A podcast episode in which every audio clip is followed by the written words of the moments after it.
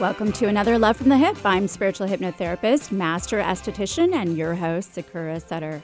I created the show with the intention of empowering others to help and love themselves. Aside from weekly skin tips, you will hear me spotlight extraordinary souls from around the world who are making a difference by helping people in their own way. Together, we can all make a difference, and it starts with love love from the hip. Although many will argue that anxiety is a recently discovered disorder and hardly known before the 19th century, ancient Greek medical texts prove otherwise. In fact, in the Hippocratic Corpus, a collection of medical texts attributed to Hippocrates, there is a reference to a man named Nicanor, who many believe suffered from anxiety. Nicanor feared the flute girl and would experience terror upon hearing the flute being played. His symptoms were also said to persist over a long time. The Latin Stoic philosophical writings of Cicero and Seneca would not seem out of place in today's textbooks of cognitive psychotherapy on anxiety either. In the Tusculan Disputation, Cicero wrote that affliction or molestia, worry or solicitudo, and anxiety or angor are called disorders on account of the analogy between a troubled mind and a diseased body. This same text shows that an anxious affect is distinguished from sadness and that anxiety is defined as a medical illness. Cicero characterized anxiety as a constricting disorder. Seneca, another Stoic philosopher, offered insight in how to achieve freedom from anxiety in his book Peace of Mind. He defines the ideal state of peace of mind as a situation where one is undisturbed, which is equivalent to what the Greeks called euthymia. Seneca believed that the fear of death is the main apprehension preventing us from living a carefree life. Seneca also strongly recommended combining the past, present, and future in one time only, which can be compared to present day mindfulness. Epicurus, ancient Greek philosopher, taught that the objective of living a happy life, including reaching, reaching a state where the mind was free of worry, called ataraxia. Epicurus stressed removing negative perceptions about the past as well as fears about the future in order to live in the present. Although there seems to be centuries lost of the record and knowledge of treating anxiety as an illness, patients did indeed exist, and many were placed under the label of melancholia. In 1621, Robert Burton pub- published The Anatomy of Melancholy, and in it, Burton wrote of melancholia which many today use to support depression. However, Burton's intention was also to encompass anxiety. Clinical descriptions of panic attacks were published in the 18th century by many medical authors and labeled as symptoms of melancholia. The term vapors was used from 1665 to 1750 to describe nervous disorders. Psychasthenia, coined by French psychologist Pierre Janet in 1859, was used to describe a concept in which anxious manifestations could be triggered by subconscious fixed ideas. And neurasthenia, or nervous exhaustion, was coined by George Beard in 1869. By the 1980s, the term anxiety disorder was officially recognized by the American Psychiatric Association. And in the 1990s, research focused on using antidepressants for anxiety.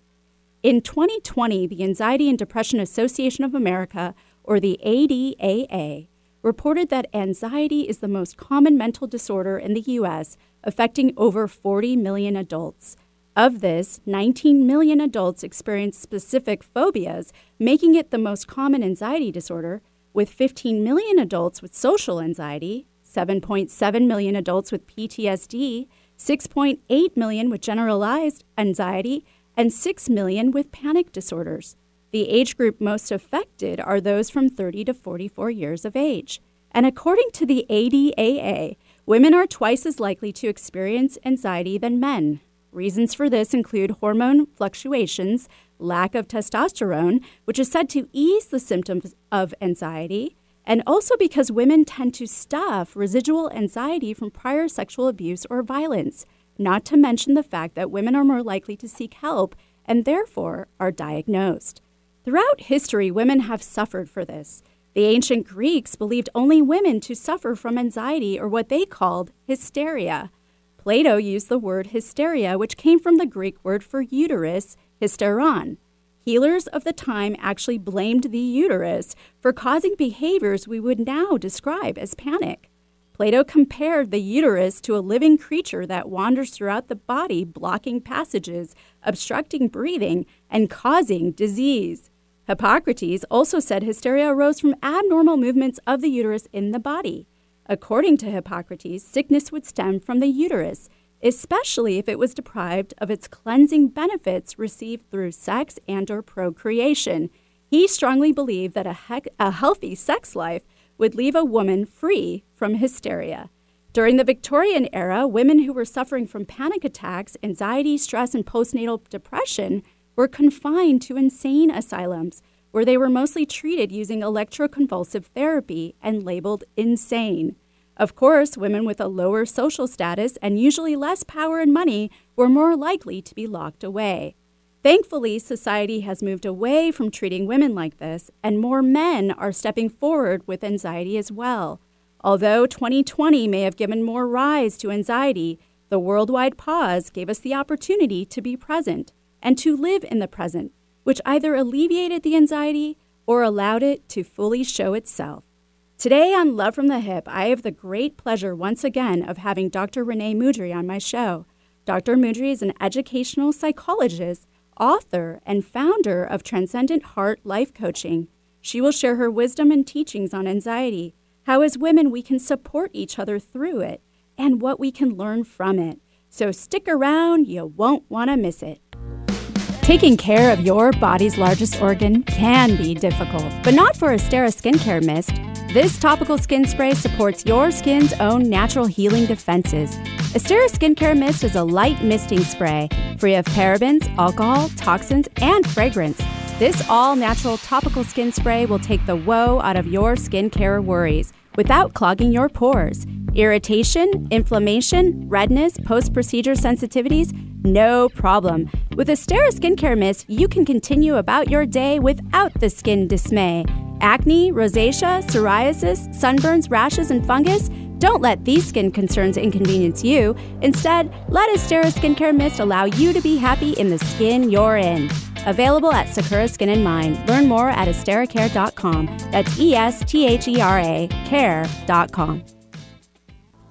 The veil is the line between physical and non physical realities, between spirit and matter. Listen in to Go Beyond the Veil, an exciting new show every second Wednesday of each month from 2 to 3 p.m. In this engaging and informational, jam packed radio hour, hosts Sakura Sutter and Rory Reich interview folks who make a living crossing the veil, assisting others on their journeys of healing and self discovery. Drawing from their own experiences, Sakura and Rory have come to realize how challenging it can be to understand it all.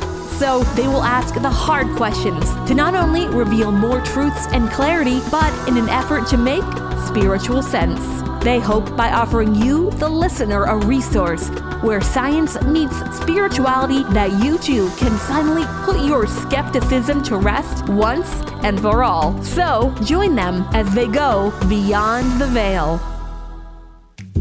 Are you trying to boost your fertility and get pregnant? Not sure what to eat during your current pregnancy? Are you currently breastfeeding during postpartum? Sacred Medicine Mamas can help you to map out and optimize your pre pregnancy, pregnancy, and postpartum journey. Allow Dr. Janelle Clayton, chiropractor, and holistic nutritionist Marjorie Glenn to help you thrive during this special time in your life. We offer high quality nutritional supplements, meal planning, as well as mindfulness practices for your overall well being. Shop our online store and holistic dispensary to find the best organic and natural products for you and baby. Set up a virtual consultation today. Results are priceless. Book a free consultation now by going to sacredmedicinemamas.com. That's sacredmedicinemamas.com or call 541 639 4575. That's 541 639 4575. Welcome back to Love from the Hyp. I'm spiritual hypnotherapist, master esthetician, and your host, Sakura Sutter. And don't forget to follow me on Instagram and Facebook and to subscribe and share my podcast, Love from the Hyp. That's HYP, anywhere you can find podcasts. Today, I have the pleasure of having Dr. Renee Mudry on my show. Dr. Mudry is an educational psychologist, author, and founder of Transcendent Heart Life Coaching. Hey, Dr. Renee Mudry, how are you? Hello. Thank you for having me back. Yeah, absolutely. It's such a joy. and I you- know this is so exciting, so exciting. so how is it out west today? It's a little chilly over here. yeah, I know. I'm, I'm hearing the the winter blast is over there, which I, I I was telling you earlier. I don't miss that, but it's actually sunshine here today. We have sunshine. Wow. It's amazing. So how nice! Yeah. I see her every every twenty three days here in Ohio, so it's okay. Tell her hi for me. You definitely okay. get more sun than we do. So that's true. Who yeah. am I talking to? I just yeah. forgot about that. Right, right. Yeah. So I want to ask you, how would you define anxiety? Oh, wow. That's like the million dollar question, isn't it? And you did, I have to say this, you did such a beautiful articulation of the history of anxiety. Some of that I didn't even know. Right? Especially with the years. yes. That was fascinating. Yeah. And, you know, I, I think the one thing about anxiety that's really, I will tell you what it has become. It has become much different, right? Much broader, much more inclusive to to go beyond the original spectrum of the DSM, right, and the mm-hmm. diagnostics that we know that there are certain criteria one must meet, right, to to be considered to have an anxiety disorder. But anxiety in general is just a very natural emotional phenomenon that we all go through throughout our lives and it it just matters whether it becomes a state of anxiety or becomes a trait. And so we all experience moments in our lives where we feel overly excited, a little bit more nervous, a job interview, you you know, the birth of a child coming. There's so many reasons why we would feel slightly unsettled. Mm-hmm. And that's what I really think anxiety is is it's this energy shift within all of us where we begin to feel in what we call dissonance or disequilibrium and we mistake it from a fearful perspective than just a neutral perspective to say, hey, what is the signaling that's about to shift for me? Mm. And so I think it is just an energetic shift within. It's just the perception and the the understanding of what all that means and what it feels like and the signals and the communication where all the problems come in for that. So okay. That's great. yeah, absolutely. It's, it's yeah. interesting, right? Yeah. So when you say it's an energetic shift within, then would you say that it's it's also beneficial?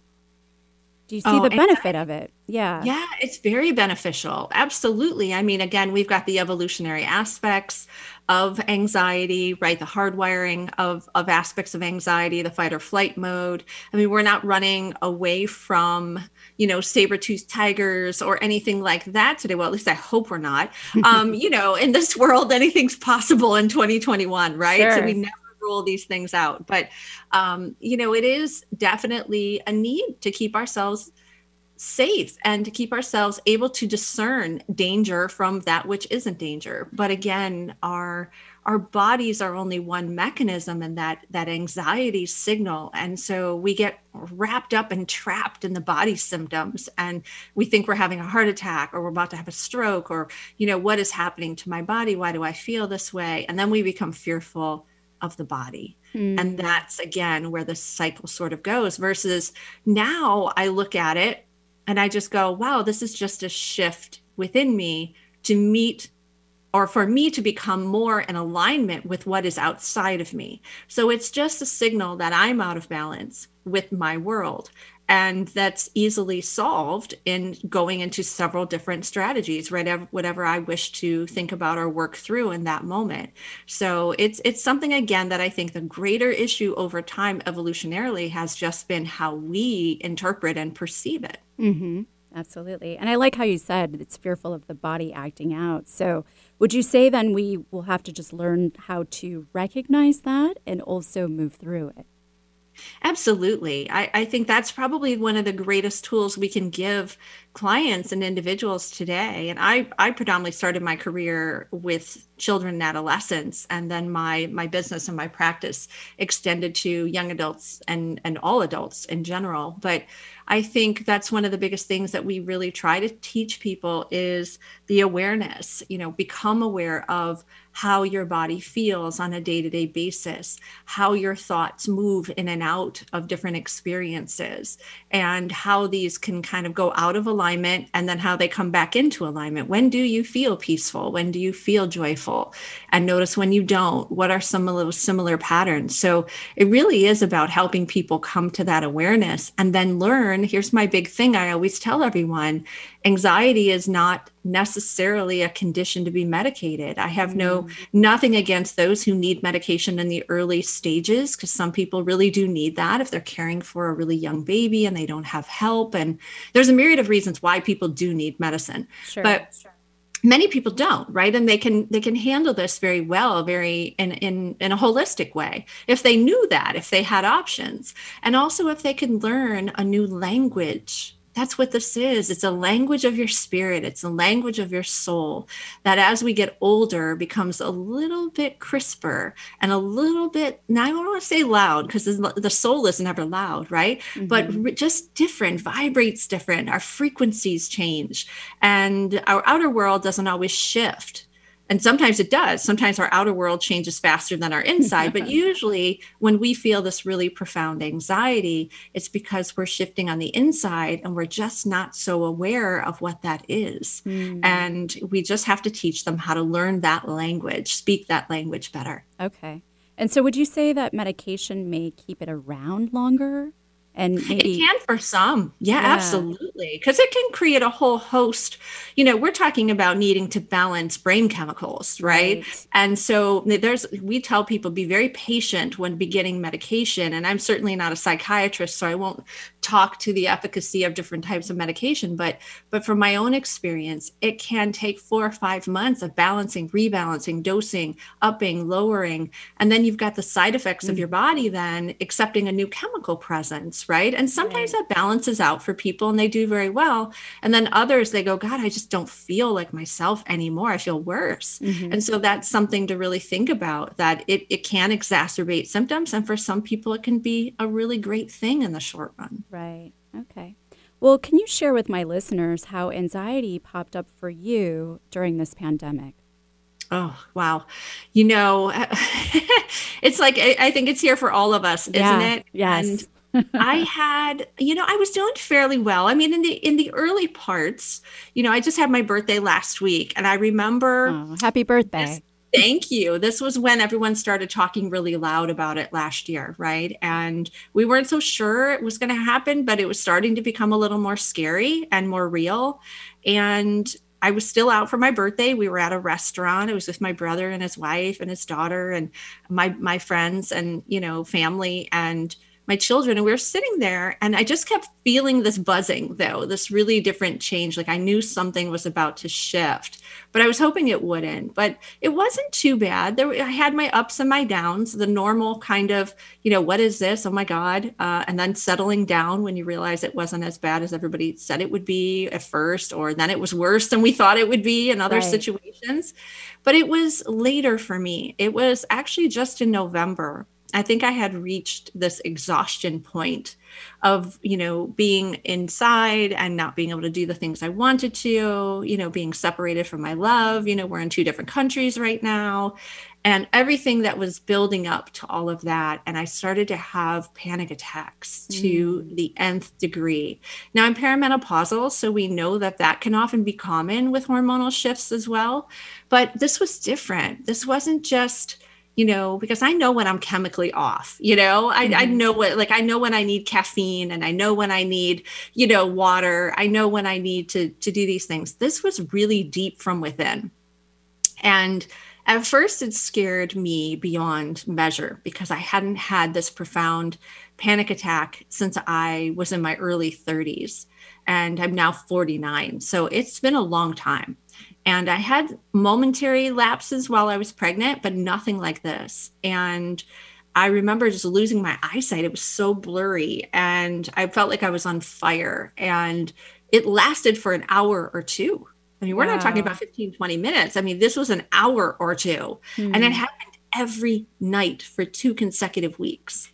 And I was I was so fearful, but then there was that aha moment. I'm like, why, why are you not listening to yourself? Why are you not doing what you tell your clients to do? and I realized I needed to, to tap in, tune in, Mhm. and ask her, what are you trying to tell me? What what what do I need to pay attention to? What am I missing? And I just got quiet. And I just laid there every night and let that anxiety just float over me. It was painful in moments. I was fearful. I got my mom on the phone. My mom is amazing. She'll be on the phone at 4 a.m. sometimes talking me through it because she had it as well. wow. And she reminds me, she said, You know, this is where you're about to meet this glorious phase of your life. And there are things that are being spoken to you and signs that are being given to you. And it's time for you to pay attention versus being afraid. Hmm. And I just let it come and let it come and let it come. And eventually it started to go away and become less and less. And then the clarity came of what it was that I was supposed to be doing. Hmm. And here we are. You know, I knew that I was supposed to be speaking more about this and creating more. I had been a little reluctant in 2020 to to do things because of uncertainty and not feeling well, you know, as as most of us aren't. But I knew that I had to get back to what is my my whole theme this year, which is creation and creating things for people in this field of mental and emotional well-being that they can land into and feel safe and find their way and begin to to just move through these things more clearly. And i was over here thinking that my life was ending and in actuality it was just beginning again. It was a new phase starting for me. Huh. so and so yeah. you had to unbecome again. oh god yes you know just as i thought as Right. the author of the unbecoming dang it am i Uh-huh. not supposed to be exempt and excluded from this now Right. i thought you know i wrote the book i've already been through this why Mhm. as I wrote in chapter four, I felt like those who've re- read my book will know this wonderful part of the book where you know Liv is standing in the cave with this with this particular um, deity, and she catches a image of herself in the cave in the ice wall, and she sees all the scars from her cancer and the traumas and all the battles she's been through. And then immediately, you know, he says, "Look again," and she looks again, and she sees nothing but herself again clear of all of that. And it's just a matter of do I want to see the A or do I want to see B? And so I chose B. I chose to to move back into the glory of life no matter what I look like on the outside. Inside, I knew that I had a brighter path that I had to go down. Hmm. And and here we are. Yeah. Well, thank you for sharing that story. And Yes. yeah, so I mean, I would imagine too you were also absorbing anxiety from the collective as well. Oh yeah. I mean, you know, empaths. Yeah. I don't have to speak anything to you guys because you all know.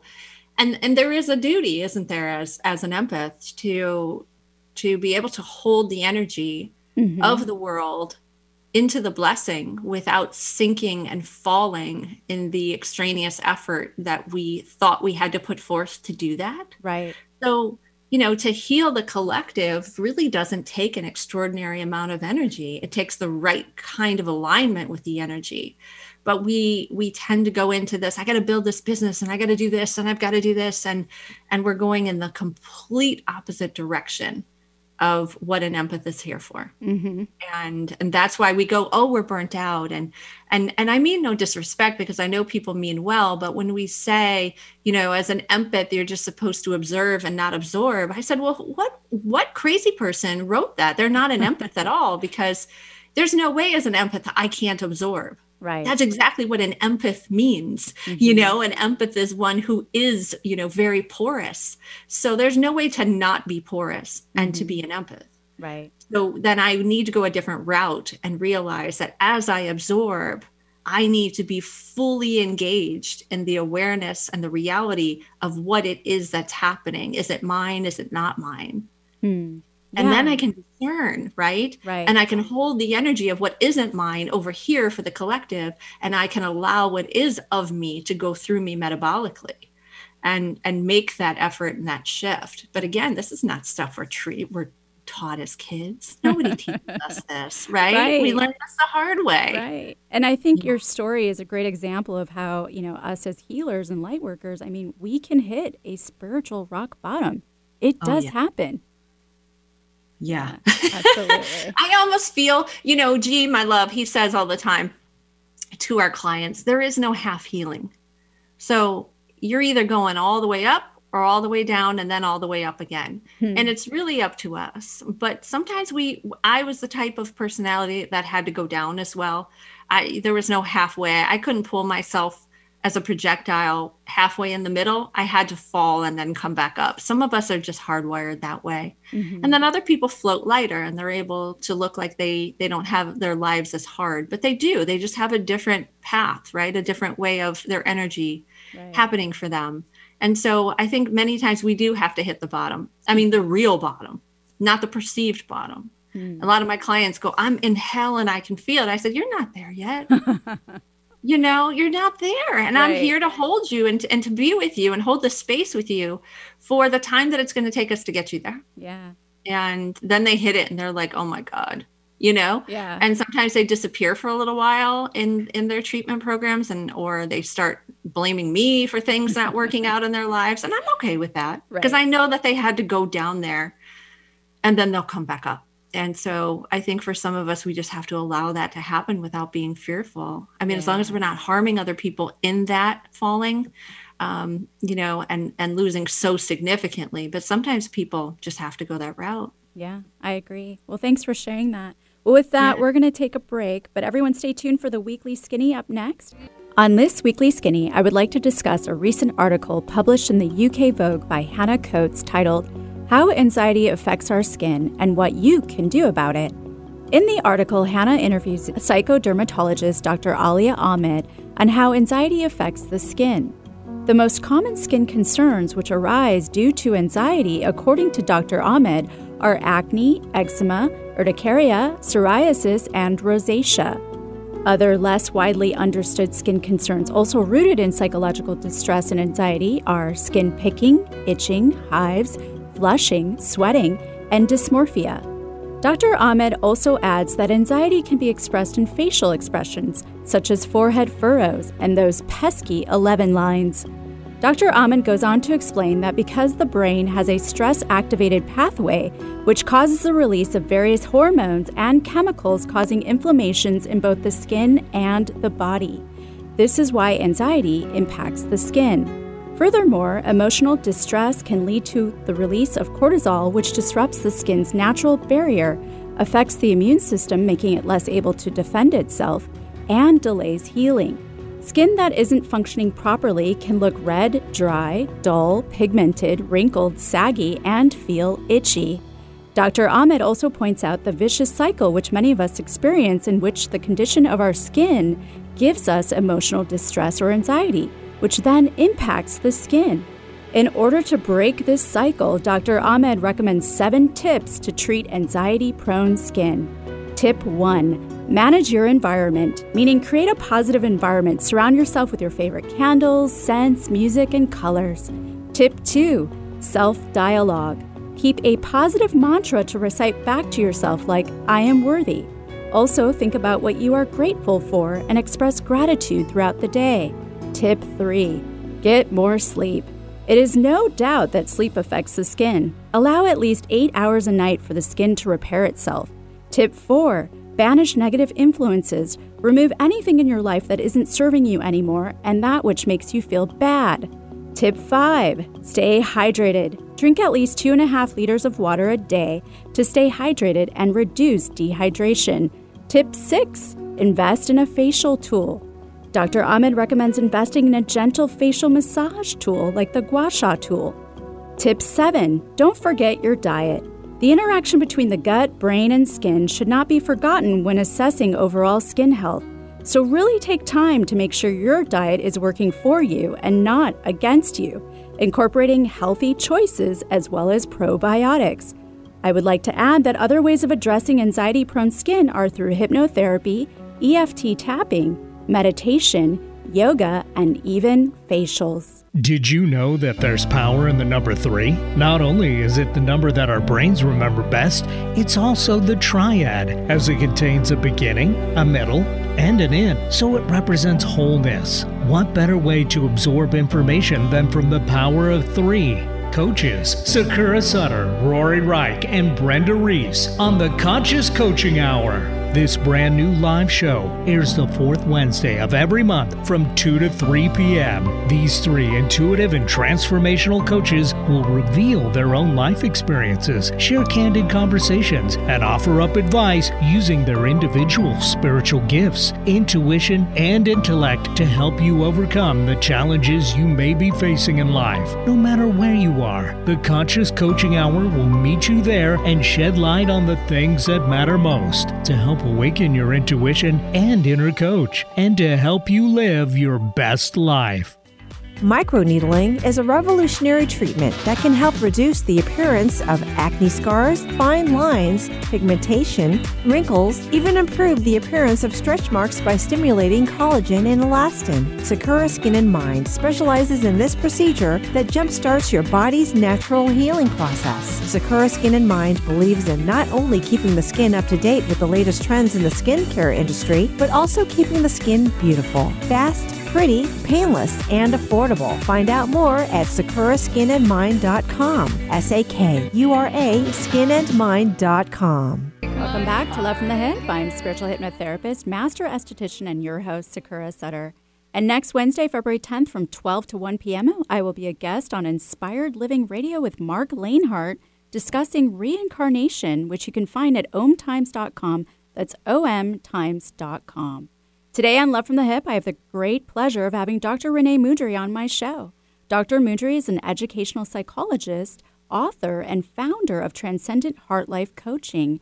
So, uh, Dr. Renee, I was going to ask you if you can share with us, aside from hormones, why else do you believe women are more prone to anxiety? Such a great question. And I think it just reminds us of the beautiful balance of energy that we we are all encompassing right of our our divine feminine and divine masculine energy. So so men certainly are prone to to this aspect of anxiety as well. It just looks different. It just feels different often for them. But but many times it's in this transition where we're beginning to to move away from a lot that we thought we were meant to be right? A lot of that um, really difficult, hyper masculine time in our lives that we've lived in for so long. Some of us were, you know, faced trauma as young women. Some of us, unfortunately, had to raise our children, you know, alone or be single parents or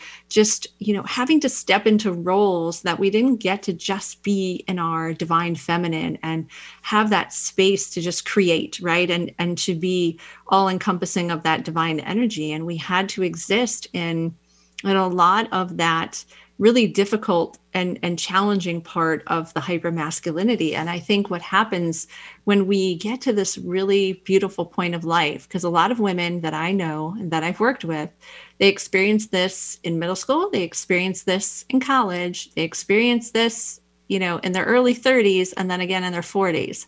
And it's like, what happens in those trajectories? Well, there's hormonal shifts, but why is there hormonal shifts? Because these are really significant transitions in life. They're not just biological maturational pieces in the way that we think about them. We're not just getting older or, mm-hmm. you know, maturing biologically from that perspective, but we're maturing on a spiritual level. You know, we're really coming into this beautiful essence of wisdom and this is the part where our heart wants to play a greater role in our life versus our mind, right? In the hyper masculinity, we learn to think, we learn to problem solve, we learn to handle conflict and keep people safe and all those kinds of things and pay bills. but in the beautiful divine uh, feminine, we're being asked to live from our heart. And we've been guarded a lot in our lives. We've closed ourselves off. We have not wanted to get hurt again. And we just kept moving into that masculine, masculine. And the world finally says, no, mm-hmm. you have to get back to that which you were created to be. And it isn't that we'll be stuck in our feminine at that point. It just means that we're going to have to get to know her better right. and right and embrace that and love all of that and look back on our lives with joy and compassion, no matter how hard it was. And that's the part I think when the anxiety shows up is we've got the hormones, we've got the spiritual escalation, we've got the maturation, we've got the rejection of of that hyper masculinity that we've lived in for so long, the unbecoming of all the layers that we weren't. That's a lot of stuff happening at one time. Mm-hmm. And for women, we're very sensitive because, as we all know, neurobiologically, we're very wired closer to the universe, right, than than the masculine are. And there's a reason for that. And there's no there's a reason why it's called Mother Earth, you know, not Father right. Earth um, and and there is you know we know epigenetic research to really demonstrate that that we as women are just far more connected and in tune with that. Men mm-hmm. can be but they have to go a different route than we naturally can just lean into it. So i think that that's again you know everything waking up some things needing to leave us other things growing and it's just a combination of a lot of stuff happening.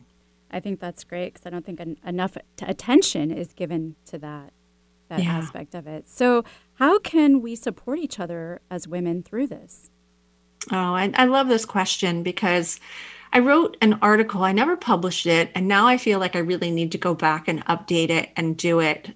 It was about women in academia. As a professor, I remember when I started my career, and I was in my early 30s, and I had I have this wonderful chair. She's now a dear friend of mine, but she she didn't have children and she said to me i want to have an honest conversation with you.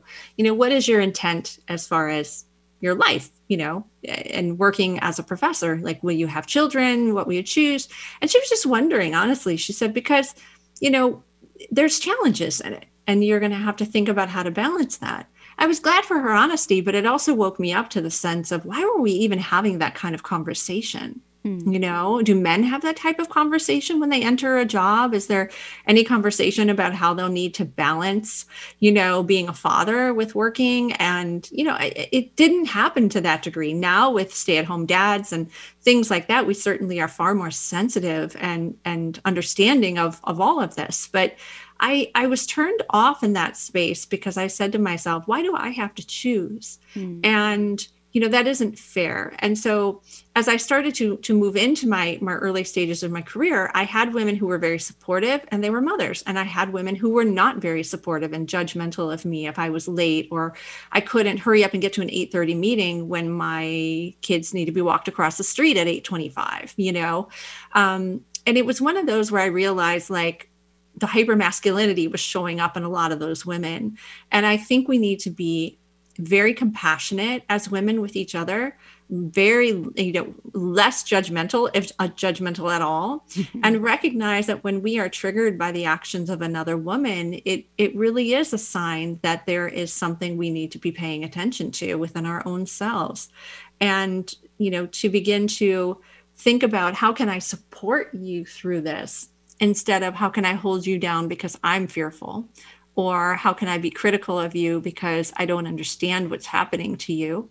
I would love to see more conversations and and I actually just recently started a forum on Clubhouse now, wow, and I have a few rooms there, but one particularly about parenting, and we had a session today. Just mm-hmm. it's called Honest Parenting, and being real as mothers and fathers and people in this. But women in particular were so quick to cut each other down in a competitive way because we keep moving into that hyper masculinity mm-hmm. and we have to resist that. We have to have more forums. And i'm not into all the extreme goddess stuff either. You know i know a lot of people love that but i think that's taking it to the other extreme too. Right. and we have to be really careful of extremes right?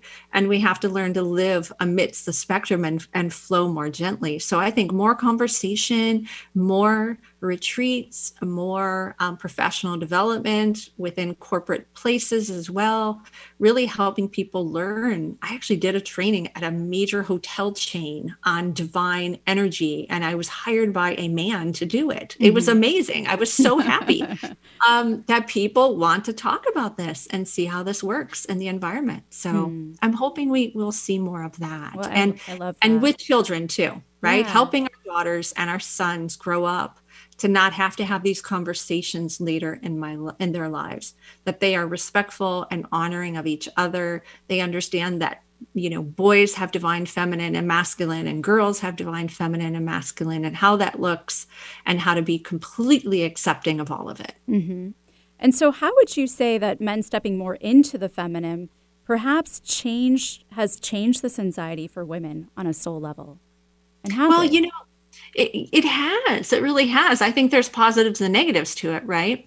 So one thing is when we have when we have women in their hyper masculinity with you know a man who is securely in his um, it's perceived as competition. So why wouldn't it be the other way? Mm. if we have men stepping into their divine feminine or being forced into a very um, feminine perspective you know out of whatever reason that would be you know I, I thought about this this was oh this was such an eye-opener about this when i was raising my son and you know, his father and I certainly we co-parent very well, and I respect that man very, very much. But I realized while I was raising my son that there were moments where I was profoundly coming from this feminine energy because I was so fearful that my son would engage in the things in which his father did that hurt me. Mm. And that wasn't Alex's path. There was no reason to be fearful of that ever becoming of Alex.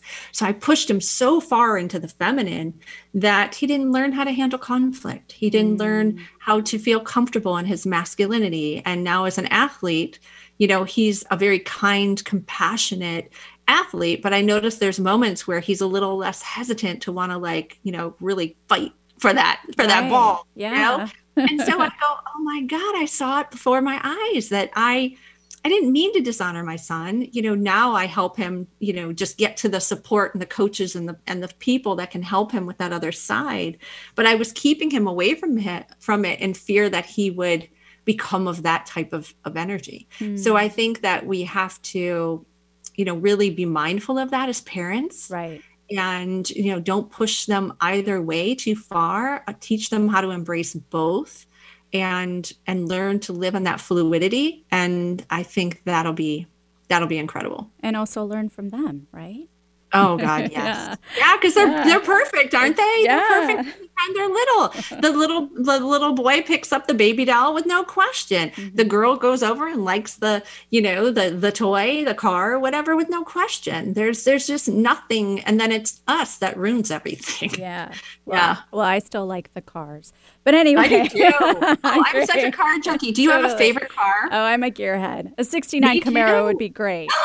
72 442 for me. Oh, there you go. Yes. That's awesome. Two-tone blue yeah, with, the, with the, the lifts on the hood. That's that's my dream car. Yeah. Awesome.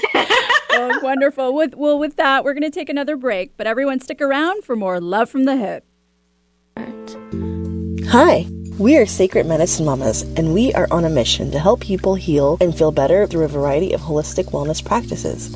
We offer holistic wellness services for busy people who are ready to achieve optimal health. We are a health and wellness clinic and a community of empowered people finding true healing and health. We are not only practitioners passionate about people's health, we too are busy professional people. We have been where you are. And we have experienced similar health issues. This is why we love working with people just like you to help you find true healing of your own. We offer services including chiropractic, massage therapy, weight loss and nutrition, pregnancy and postpartum nutrition yoga, and fitness. Virtual sessions are available. Book an appointment with us today by going to sacredmedicinemamas.com.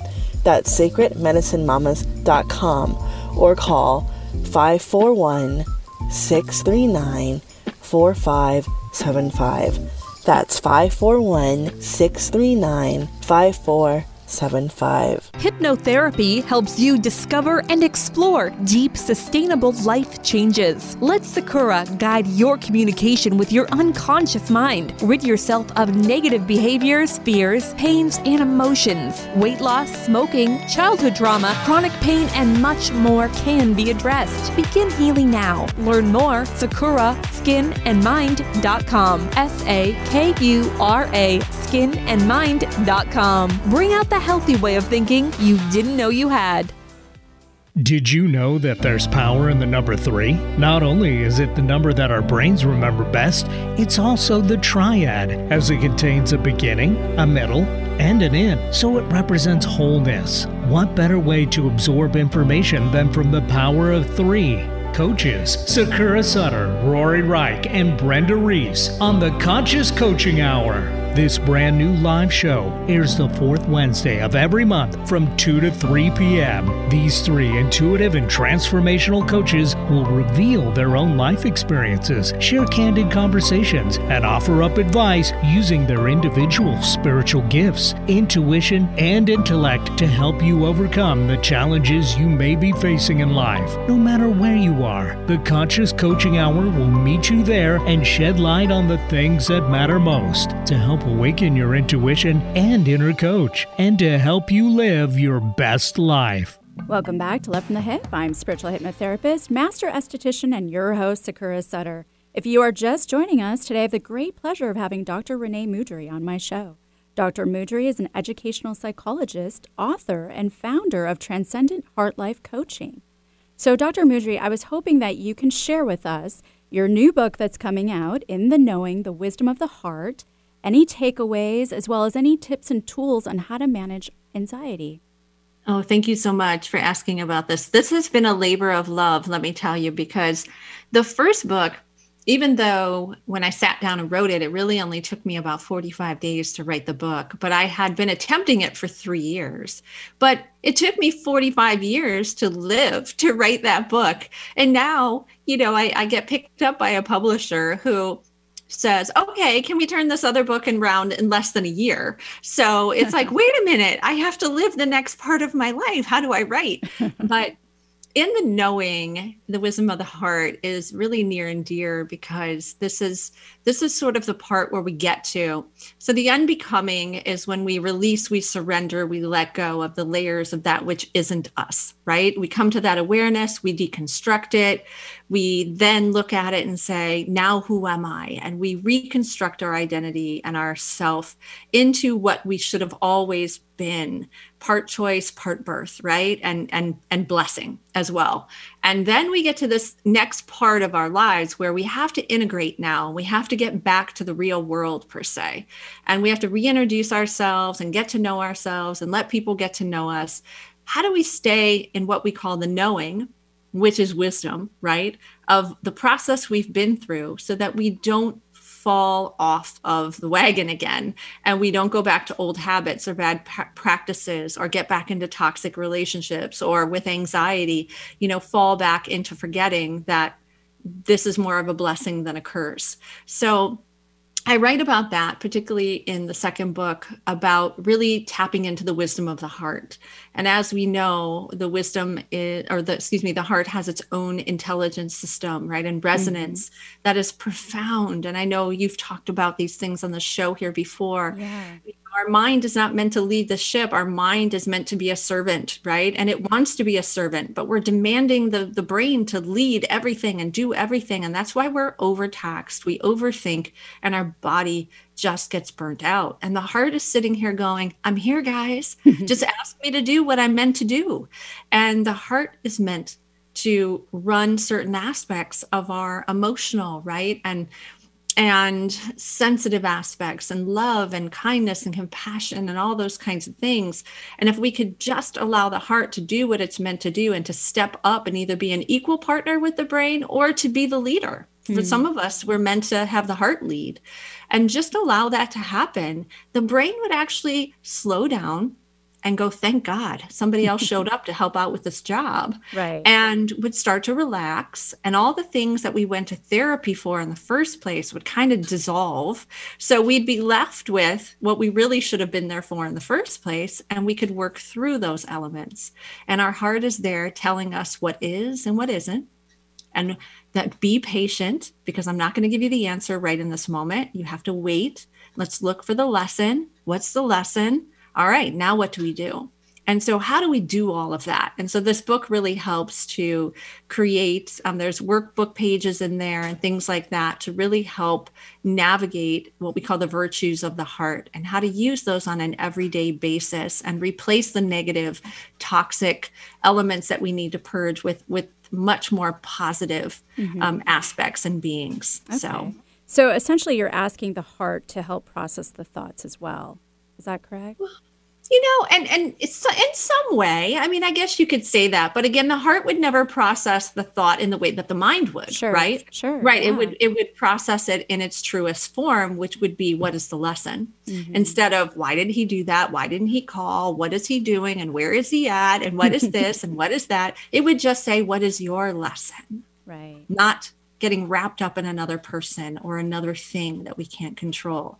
But keeping us focused on us and our growth and our ascension is what the heart is is really the leader at doing for us. And now you had mentioned earlier to me about anxiety forcing us into the quiet. Could you yes. explain that a little bit more?